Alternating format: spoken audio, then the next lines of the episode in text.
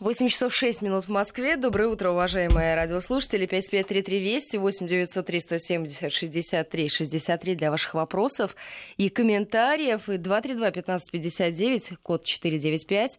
Это телефон прямого эфира. Я думаю, что после новостей средины час обязательно подключим вас к нашей беседе. Программа «Удачный сезон». Андрей Туманов, первый заместитель председателя Комитета Госдумы, председатель Общероссийской общественной организации «Садоводы России», основатель газеты «Ваши шесть соток». Доброе, Здравствуйте. Доброе утро. А, у нас сегодня заявлена с вами тема здоровья с огорода, морковь и свекла. Ну, конечно, если говорить об овощах, то они все здоровья с огорода. Да, конечно, начиная с салатиков и заканчивая э, свеклой и даже картошкой. Я даже где-то слышал какие-то рецепты по лечению картофельными очистками. Конечно, лечиться картофельными очистками не надо, все-таки лечиться нужно у врача. А те самые овощи, о которых мы говорим, это, конечно, есть профилактика. Вот самое главное в лечении чего-либо, в лечении человека или в лечении овощей, фруктов э, или э, сада, это, конечно, профилактика. Поэтому самое главное, чтобы было вовремя посажено, чтобы был э, плодосмен, то есть нельзя сажать одну культуру по другой. Желательно, чтобы были хорошие сорта, устойчивые к вредителям и болезням. Ну и, конечно, агротехника если у вас не очень хорошая агротехника, если вы э, не делаете все так, не делаете все правильно, значит, овощи у вас будут хилые и э, не очень хорошие, с низким содержанием витаминов. Ведь вот возьмем тут ту же свеклу. А, вот если мы пройдемся по сортам, а лучше это сделать, допустим, а, взять книжечку с сортами свеклы, либо где-то в интернете найти. А, вот в разы количество витаминов в разных сортах свеклы. Можно такую свеклу найти, такую бледненькую, а, такую полукормовую. Иногда в качестве фальсификанта втюхивают нас, в, разбавляя семена такой свеклой.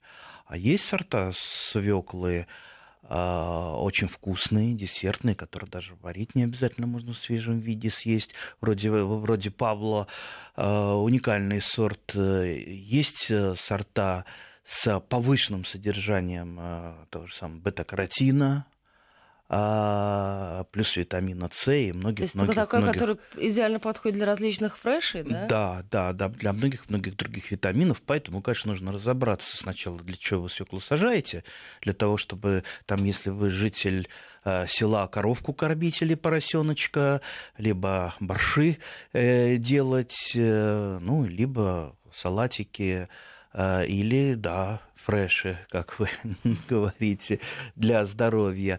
А вообще лучше всего, конечно, разнообразие сортов, что свеклы, что морковки. Они очень э, разнообразны, их очень много. Э, они разных сортов созревания.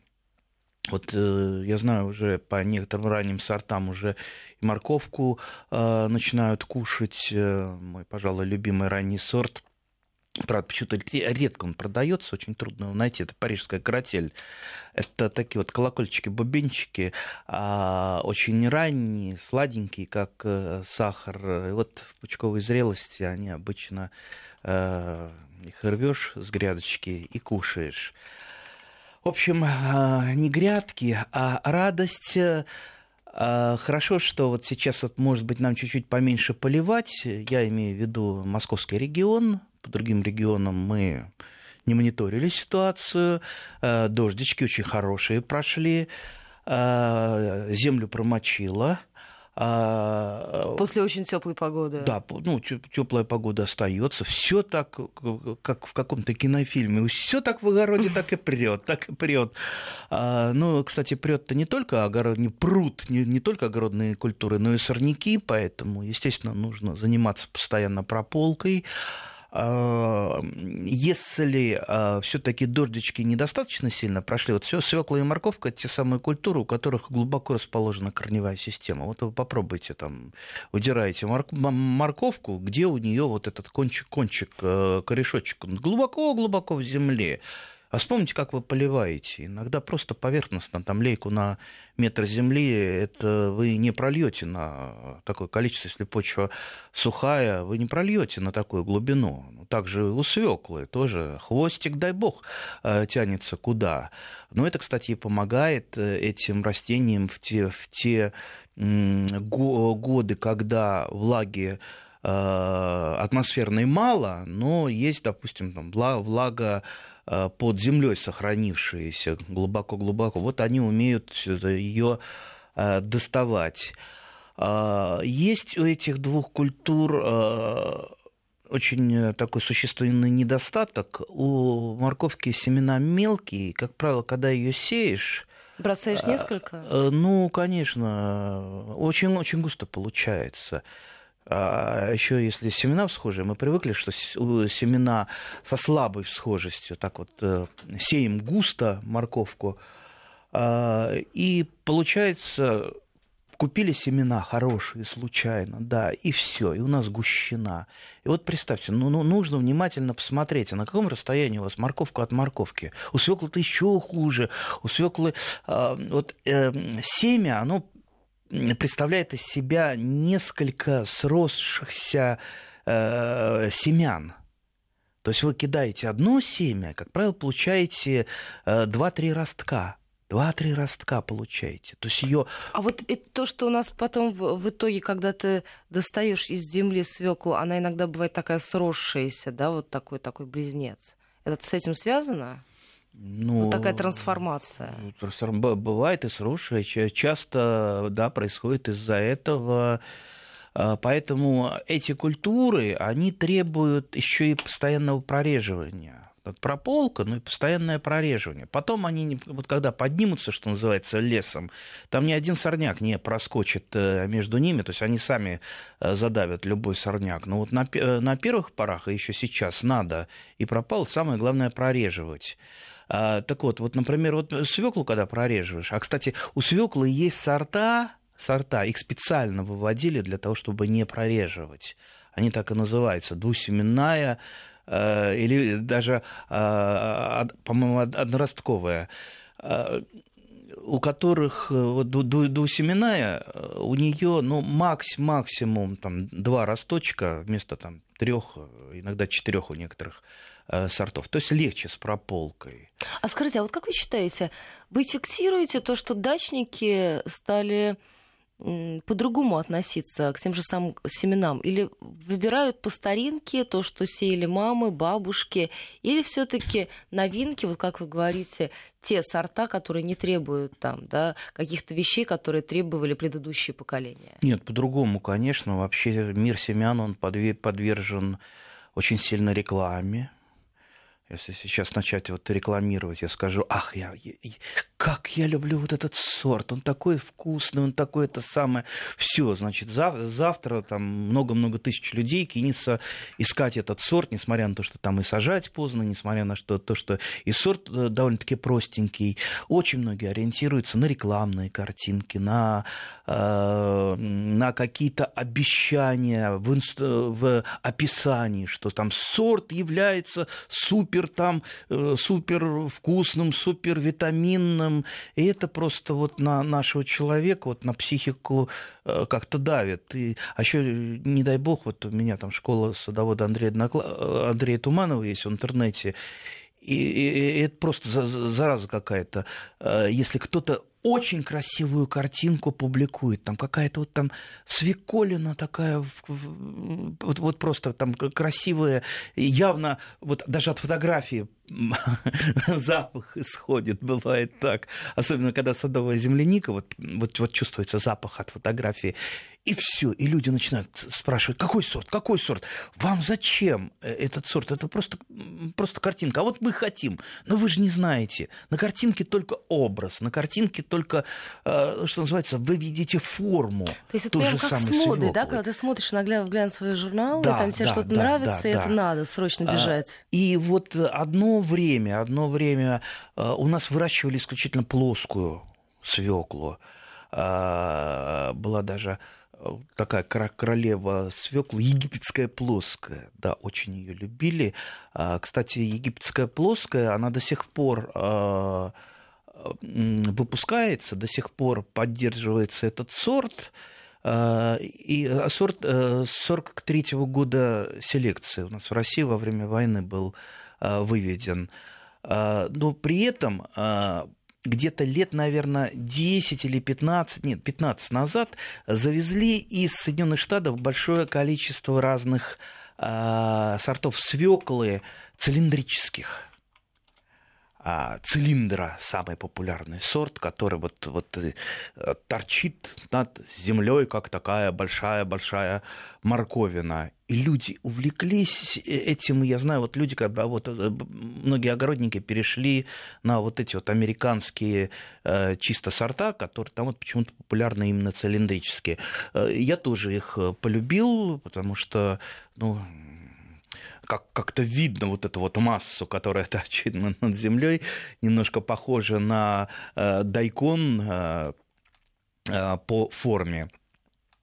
Но сейчас я сажаю, безусловно, э, разные, сорт, э, разные сорта, то есть чтобы были и ранние, маленькие, полезненькие, витаминные, и поздние на хранение, и э, цилиндрические, и такие обычные. Вот чем больше разнообразия у вас будет, э, тем лучше. И самое главное, не надо, как вот я говорю, поддаваться веянию э, моды, все-таки э, выбирайте то, что для вас лучше. Есть вот теперь хороший помощник интернет, где хотя бы можно пробить сорт, вот, прочитать, что он себя представляет, сколько там витаминов, сколько там, э, там минеральных веществ, как, каких-то необходимых. Какие Нет или на это не надо ориентироваться? Ну, отзывы, как правило, пишут, руко... а, пишут рекламщики понятно. Э, фирм, поэтому отзывы тоже не, не особо и, и, им доверяете. Вот если какие-то ругательные отзывы, а это могут конкуренты писать, да.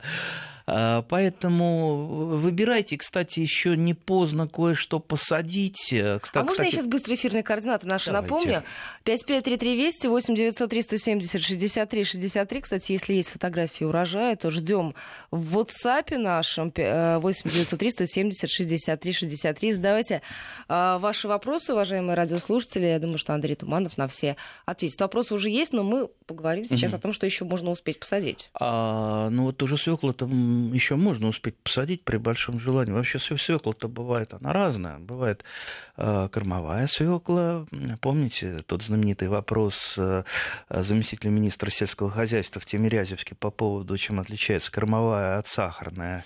Сахарная свекла есть, которая произошла от кормовой э, свеклы, свеклы, из которой добывают теперь большее количество сахара в мире. Есть свекла свекла обычная, есть свекла еще листовая. Кстати, обычную-то свеклу можно, листья у нее прекрасно, э, они идут э, в разные заготовки, плюс э, борщи, щи, борщевики всевозможные.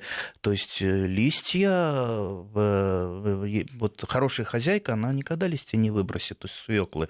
Они всегда пойдут куда-то... В дело. В дело обязательно. А если листовая свекла, мангольд, это вообще такое, такая королевища Э, овощей, э, вот никак не могу по-другому назвать. Это до того красивое растение с э, такими толстыми черешками, они могут быть серебристыми, они могут быть темными, то есть это в зависимости от сорта свеклы в описании это есть гофрированные такие мощные листья. То есть я когда-то сажал мангольд просто вот на цветочную клумбу, потому что это, это вот еще и цветок, как капуста бывает, э, декоративная. Такой цветок глаз не, отвезё, не отведете, так и э, мангольд бывает очень э, красивым. А уж витаминов там, дай бог сколько, тем более э, растет быстро. И, пожалуйста, покупайте сейчас в магазине семена, сейте, у вас мангольд еще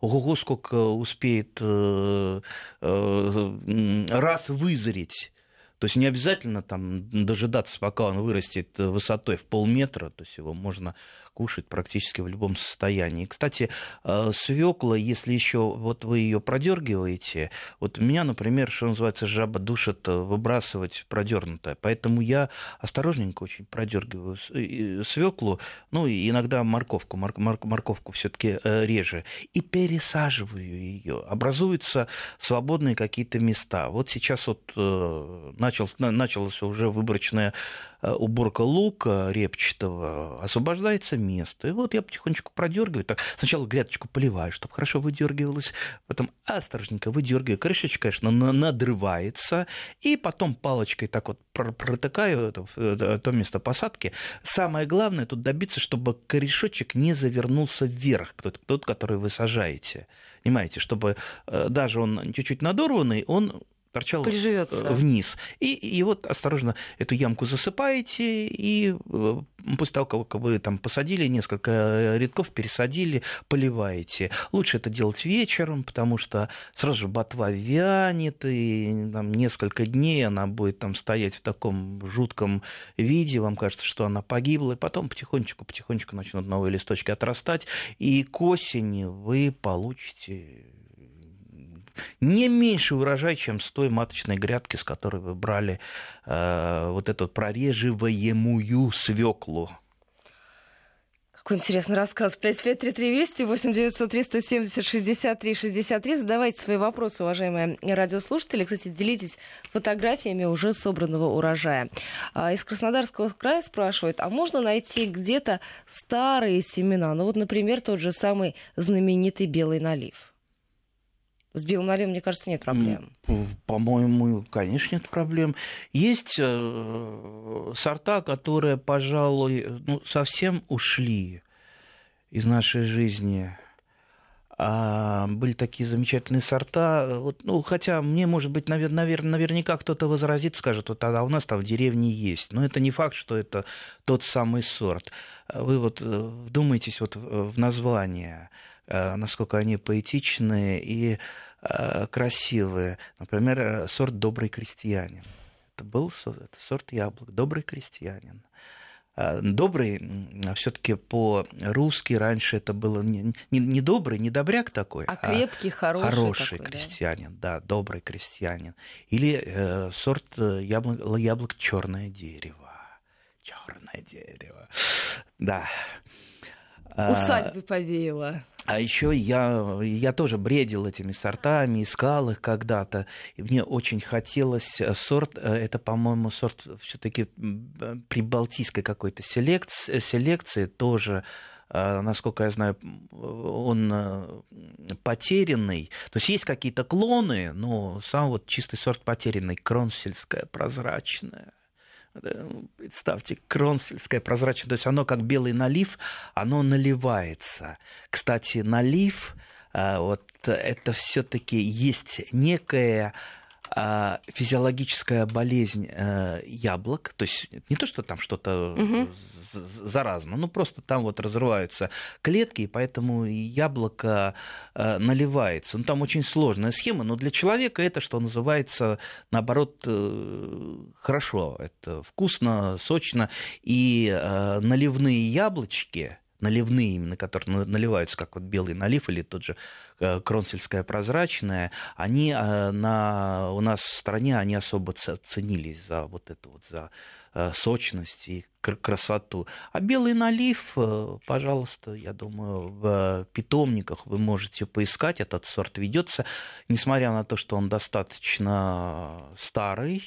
Есть сорта, как я вот всегда говорю, сорт должен быть желательно новым как вот автомобиль. То есть не гоняться за вот этими сортами, не пытаться а, их найти? Они могут быть у вас в коллекции для То того, таким украшением чтобы... сада? Да, да, вот как вот если, представьте, вдруг вы э, там э, оказываетесь миллионером каким-то, да, вы же не будете ездить на Запорожце ЗАЗ, э, э, потому что ваш дедушка на нем ездил, да, вот вы представьте, вы миллионер, да, вы, может, его в коллекцию себе, Запорожец, чтобы там для прикола, да, как вот э, кто у нас, а, Владимир Владимирович имел Запорожец, как-то ездил с канцлером Германии, была такая ситуация, картинку показывали, как они на Запорожце где-то там проехали. Вот, также и здесь.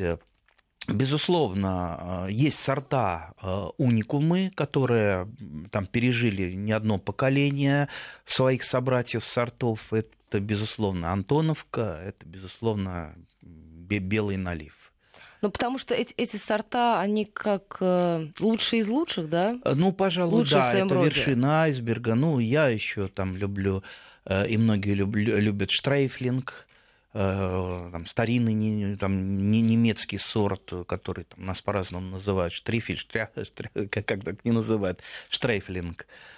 Э, так что эти сорта имеют, безусловно, право на существование, но просто имейте в виду, есть много новых сортов, которые по большинству характеристик лучше, чем тот самый запорожец, о котором мы говорили. Если у вас есть возможность, все-таки лучше иметь там Мерседес э, или, по крайней мере, там Кали Калину, э, чем э, старый-старый запорожец. Так что новые сорта, они, безусловно, лучше по всем характеристикам. У нас три минутки до выпуска новостей. 5533 Вести, 8903 170 63 63. Это наши эфирные координаты. Ждем также ваши фотографии. А, спрашивает наша слушательница по поводу того, чем удобрять сад сразу после полива. Стоит ли активно использовать азотные удобрения? Я бы... Почему после полива? Тут вообще надо подумать. А, вот, например, если мне нужно вот, срочно... Извините, Марина пишет, что с поливом очень хорошо совмещать и подкормку растений и сада. Да, с поливом, с поливом, не после полива, действительно. Вот если мне нужно, например, я вижу мои растения, э, явно им не хватает азота, то есть такие вот э, желтоватые листья, ну, это очень легко определяется опытным э, взглядом, если вы вним, там, внимательно следите за своими растениями. А тот садовод опытен, кто следит и видит, и понимает язык растений. Этому научиться достаточно просто, тоже можно по интернету посмотреть. Там листья, которые, э, а, которые там, э, ну, что-то не хватает. Вот, они вот так вот выглядят. Вы это посмотрите, потом сравните со своим, э, со своим садом и будете подкармливать теми самыми удобрениями, которыми нужно. Вот, надо мне, допустим, карбамидом подкормить, то есть азотным удобрением. Вот дождичек пошел, я бегом на улицу, чтобы даже там не подпалив, а прям под дождичек э, рассыпаю в те места, которые, где э, самые активные корни. Но это если я немножечко ленюсь, я так делаю. Если я экономлю удобрения, у меня их мало, они у меня на вес золота, я, безусловно, все-таки в области корней, а это, допустим, если яблоня или какое-то плодовое дерево по периферии кроны, я, безусловно, садовым буром или лопатой сделаю ямку, а, там на глубину сантиметров там, 15-20, туда заложу удобрения, туда полью, чтобы и тут же засыплю э, землей или свежескошенной травой, чтобы э, вот этот вот очаг влажный, удобренный, он остался в зоне корней. Это у меня ничего не испарялось. И в то же время э, вот под сильный ливень, под сильный, если ливень, ливни идут, это лучше не делать, потому что те же самые азотные удобрения, они очень хорошо вымываются. Они э, уходят в нижние горизонты, там, где корни их уже не достанут. А если много, так вообще могут засорить вам э, верховодку, то есть э, воду которые обычно в колодцах или в скважинах поверхностных, поэтому увлекаться азотными тоже не надо, они на вес золота у нас применяем правильно. Мы уходим на новости и сразу после короткого перерыва вернемся и продолжим этот разговор. Вопросов уже очень много. 8 часов почти 35 минут в Москве. В студии Вести ФМ Ольга Подоляна. Я задаю вопросы и свои, и ваши. Андрею Туманову, первому заместителю председателя Комитета Госдумы, председателю Общероссийской общественной организации «Садоводы России», основателю газеты «Ваши шесть соток». 5533 Вести, 8 903 170 63 63. Делитесь и своими фотографиями, я имею в виду урожай, и задавайте свои вопросы и оставляйте комментарии. Наша слушательница спрашивает по поводу огурцов, повреждены белой гнилью. Что делать? Можно ли еще спасти?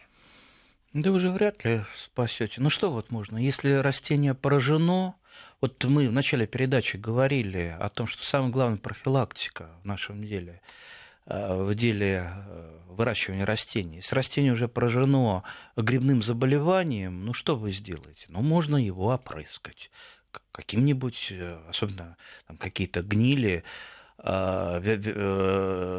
всевозможные мучнистые росы, там ложная мучнистая роса, ну что, вот опрыскать, да, опрыскать каким-нибудь, ну, желательно системным фунгицидом.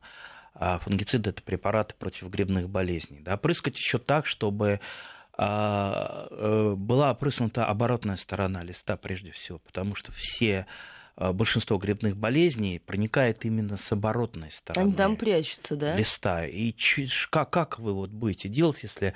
Ну, хорошо, если огурцы растут в вертикальной культуре, да, где-то в теплице или в открытом грунте. А если они у вас просто вот по грядке стелятся? Как вы их опрыснете? Я вот не представляю.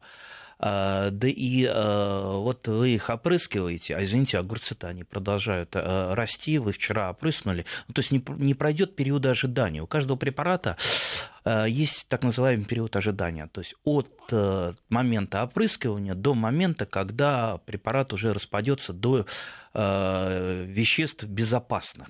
Как правило, там, это там, неделя, две недели, и что вы в это время будете смотреть на ваши растущие, перерастающие огурцы. Поэтому, поэтому знаете, я бы э, сейчас бы взял бы, еще есть время, э, где-то в стороне на грядочке подсадил бы еще огурчиков каких-то ранних, смотрите, желательно гибридов. Вообще начинать надо с того, что не сажать никогда огурцы по огурцам, потому что на огурцы липнет, э, липнет десятки разных болезней, десятки разных болезней. Если вы посадили по огурцам, там же, где в прошлый раз сажали, то сто процентов они э, уже в это время начинают подзаражаться. То есть в другом месте, первое. Второе, а, лучше сажать гибриды огурца, не сорта. Все-таки гибриды огурца, там Э, что такое вообще, вообще гибрид? Это специально подобранная, как правило, секретная родительская пара, где от папы и мамы берется самое-самое лучшее. То есть достигается такой вот синергетический эффект, что вот э, уже, если вы их пересеваете, это будет, будет не то, это будет гибрид второго поколения, который потеряет часть своих положительных качеств. То есть это вот апофеоз положительных качеств. Так вот, в огурце, если вы почитаете внимательно описание, а их гибридов выходит э, там, десятки в год различных фирм, э, очень много внимания уделяется именно болезням огурца. Вы просто там почитайте в описании, там, устойчив к такой-то, такой-то болезни, там, относительно устойчив к такой-то. Относительно это значит... Э, а этому всему можно верить? Или приукрашивают? Относительно верить всякое бывает. Бывает у нас, что и выдают за гибриды огурца, просто там пересеянные какие-то гибриды зарубежных фирм, а, да, и, э, сорта. Но все-таки, если вы знаете фирму, если у фирмы э, по выращиванию тех же огурцах, э, огурцах, например, руководители из родом из селекционеров, а такие фирмы есть, я не буду называть их, чтобы меня, мне не выставили счет за рекламу, но они есть, ищите их. И э, гибриды, пожалуй, они э, дадут вам, э, ну, они больше будут сопротивляться болезнями, они дадут э, лучший урожай. Если это ранние гибриды, вы еще успеете их э, собрать. В принципе, что там огурцу э, нужно, там 40 дней максимум, он уже даст плоды ранние. Спрашивают про грушу. Приобрел саженцы. Первый год стояла без признаков жизни. На вторую весну распустились почки. Обрадовался. На второй месяц после раскрытия почек рост прекратился. Что это? И, значит, такой саженец вы приобрели. Как-то вы саженец приобрели, а он э, не раскрыл почки. Ну, это называется берите топор, вырубайте, покупайте нормальный саженец. Потому что это не есть нормально. Либо его замучили во время перевозки, либо он валялся где-то там на жаре, э, на каком-то разгвале корнями э, к, к, кверху. И даже, да, даже не думайте. Вот ослабленное дерево, ослабленный саженец все равно вам радости не принесет. берите его сейчас выкопайте, не жалейте.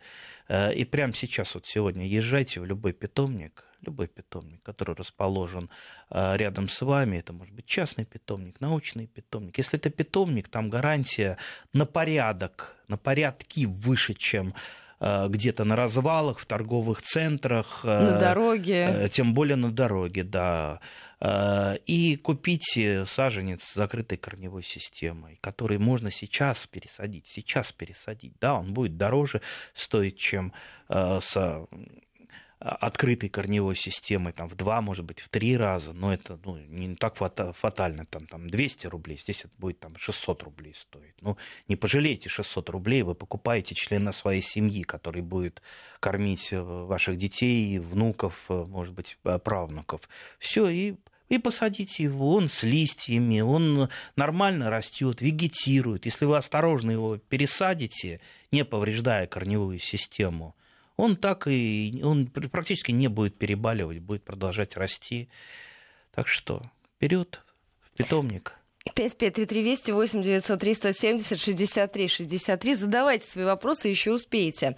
А наша слушательница Марина говорит о том, что она перекормила помидоры, и такое ощущение, что их сожгла. Тоже вырывать и выбрасывать?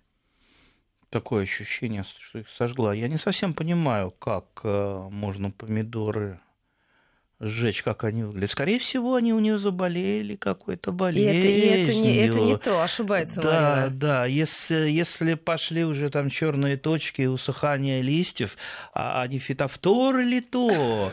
Если фитофтора, то вот как э, с, ли, с, ли, с листьями огурца, мы про огурец, может быть, чуть-чуть не договорили, мы вообще про все не договариваем, потому что тут каждый вопрос это такой это полноценный, это не программа, это полноценное научное исследование научного исследовательского института. Но те же листья, если они у вас заболели, а, что у помидора, что у огурца, их же надо немедленно а, вырезать. Как правило, это нижние листья, как правило, это старые листья. Ну, старые, он начинает быстрее а, болеть, там, скукоживаться, засыхать. Вот на то есть у вас секатор, на то у вас есть руки.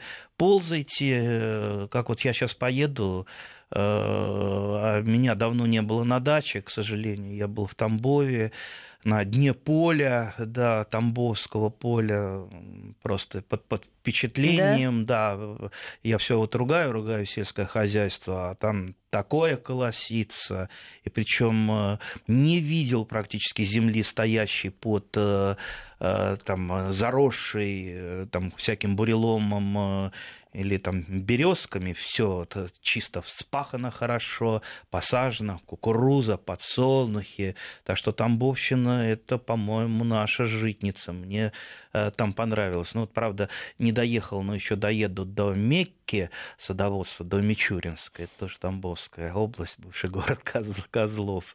Так что, в принципе, это поднимается у нас сельское хозяйство. Надо надо это признать. Когда я ездил в Тамбовщину, на Тамбовщину лет 10 назад, было немножечко по-другому. Так что... Результат налицо. Да, да, да. Хотя, хотя могло бы быть лучше, хотя мы все равно бы могли покритиковать, потому что э, вот сколько я не спрашивал местных фермеров, а органику-то на поля никто практически не вывозит органика это денег стоит очень больших, да и не купить ее, вернее, купить э, трудно, поэтому, да и вносить, допустим, навоз чистый, это все-таки по старинке, это не те, это не современные технологии. Современные технологии в большинстве своем предусматривают минеральное удобрение внесения, а почву все-таки надо кормить, чтобы она не умирала, чтобы она жила, жили почвенные бактерии, черви, жучки, паучки, всевозможные. То, из чего состоит почва. Поэтому, я думаю, в ближайшее время нам предстоит как-то научиться перерабатывать органику, перерабатывать органику либо с помощью красных калифорнийских червей, либо с помощью бактерий. Технологий очень много для того, чтобы именно вносить органику в почву. Ну а мы, садоводы, можем это делать хоть сейчас. Во-первых, компосты мы собираем из всей органики, которая только нам достается. Ну и сорняки, сорняки делаем, э, например, тот же влажный компост. Поговорим об Прервемся. этом. 8 часов и уже почти 48 минут в Москве. Мы возвращаемся в программу «Удачный сезон». Андрей Туманов отвечает на мои ваши вопросы. 5533 Вести, 8903 170 63 63. Спрашивает наша слушательница, почему э, так, одни пустоцветы на кабачках и тыквах. Что делать? Пустоцветы, то есть мужские цветы?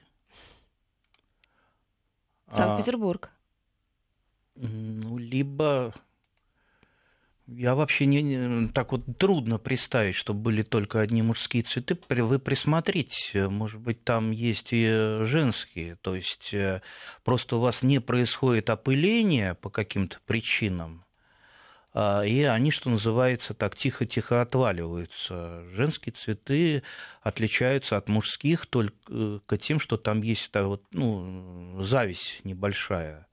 То есть вы внимательно посмотрите. Я, я не думаю, что вот как у огурца. У огурца, например, есть сорта старые, где очень много мужских цветов, то есть тех самых а, пустот, пустоцветов. А, а вот, например, современные сорта, там, гитарятельные сорта, гибриды, они, у них вообще мужских цветов нет, одни женские. Но я не думаю, что вы купили какой-то плохой сорт, который там продуцирует, э, совсем уж плохой сорт, который продуцирует только мужские э, цветы. Может быть, вы все-таки что-то не доглядели, а отваливаться те же самые э, завязи могут от неправильного ухода, полив холодной водой, очень бедная почва, потому что первое, что сбрасывает растение, это сбрасывает завязи, чтобы самому жить. Поэтому Поэтому внимательно присмотритесь, вот что-то в этом вопросе есть какой-то подвох, подвох который, который мы не знаем, но э, вот так вот э, переходить исключительно на мужские цветы, ни кабачки, ни тыквы не будут никогда. Еще несколько вопросов от наших слушателей спрашивает, э, посадил грушу Чижовская, правильно все? Чижевская, да. Да, ну так написал слушатель. Через сколько лет будет плодоносить? Четвертый год. Листья у томатов сворачиваются трубочкой. Что за болезнь? Не знаем, что за болезнь. Может быть, физиологическая болезнь, э, например, от жары. А, может быть, э, даже э, может, это перекорм каким, какими-то удобрениями, иногда азота, когда очень слишком много кинешь, что называется, листья так, так вот, вот, вот такой вот шапкой начинают э, жирно расти, особенно когда жара, полив и так далее. То есть растение жировать начинает. Э, вариантов, вариантов много. А, но, скорее всего, это что-то с физиологией связано. Попробуйте правильную агротехнику, то есть температуру поддерживать не выше 30 градусов, э, если это теплица, не перекармливать азотными удобрениями. Вот для начала. Еще вопрос. Э, сколько лет на одном месте должна расти клубника до пересадки? Более четырех лет. Э, садовая земляника вообще э, вот идеальный вариант иметь четыре или три участочка, полюшка, как это вот называется, садовой земляники, которая расположена желательно еще в разных местах участка. То есть там с этого края, с этого края, с того края. Один участочек у вас первого года, второй год второго года, третьего года, четвертого года мы под, там, плодоношение э, уничтожаем, перекапываем. Я, конечно, понимаю, что мне возразят э, некоторые, а вот у меня там, там 10 лет, 15 лет на одном месте растет и ничего, там ухаживаю. Но дело в том, что очень большая потеря в урожайности по разным а, факторам. Во-первых, и а, земляник очень много выносит э, минеральных веществ, необходимых э, ей из почвы, и нужно всегда подкармливать ее, а подкармливать э, достаточно трудно, потому что ну, вот, корневая система у нее плотная, и вот если там лопату куда-то втыкаешь, ты ее повреждаешь, чтобы удобрение непосредственно в корни внести. Ну и, конечно, болезни. Накапливается очень много болезней, особенно серой, серой гнили, которой страдает садовая земляника, страдают ее ягоды. И в дождливые годы потери от серой гнили они могут достигать там, 90% на старых посадках. Еще есть несколько вопросов. Три сотки картофеля, почва отличная. Достаточно ли одного раза окучивания или необходимо два-три раза? Слушайте, можно можно один раз окучить, можно вообще ни, ни разу не окучить, а просто рыхлить. Ведь окучивание для чего производится? Не только чтобы нагрести побольше а, к стволику земли. Во-первых, это рыхление, во-вторых, это борьба с сорняками. Вот что есть основное для окучивания. А нагребать э, гребень можете и не нагребать. Если у вас, допустим, э, почва очень легкая, сухая, то чем вы больше гребень э, нагребете, тем она будет еще ну, быстрее высыхать. То есть окучивание, вот само нагребание гребня для чего проводится? Для, для того, чтобы лучше аэрировалась как корневая система. Картошка любит, чтобы земля была рыхлая, аэрируемая. И на тяжелых почвах, э, ну, как правило, это делается все-таки несколько раз. Э, ну, а рыхление, рыхление, вообще, я считаю, после каждого дождичка желательно делать э, тяпочкой так что думайте, окучивать вам или не окучивать. А ботва-то уже давным-давно сомкнулась. А если ботва сомкнулась, вы уже так с тяпочкой-то особо и не пролезете по картофельному полю. Так что определяйте для себя. Определяйте. Я могу вам подсказать способ вообще окучивать не надо. Сажайте картошку по черной пленке черная пленка, прорезаете в черной, ну, накрываете землю, прорезаете в черной пленке э, так, такие вот перекрестия, туда картошечку посадили, все, окучивать ее не надо, рыхлить ее не надо, она будет у вас сама по себе расти, и неплохой урожай вырастет. Другое дело, что черная пленка денег стоит, и не так это красиво, на мой взгляд, как вот просто картофельное поле. Спрашивает наш слушатель, просто извините, такое количество ошибок, я даже не сразу поняла, о чем речь идет. А, хочет человек выращивать клубнику в парнике зимой, специалистов в регионе нет. Спрашивает, насколько возможно ли это? Возможно, но очень дорого.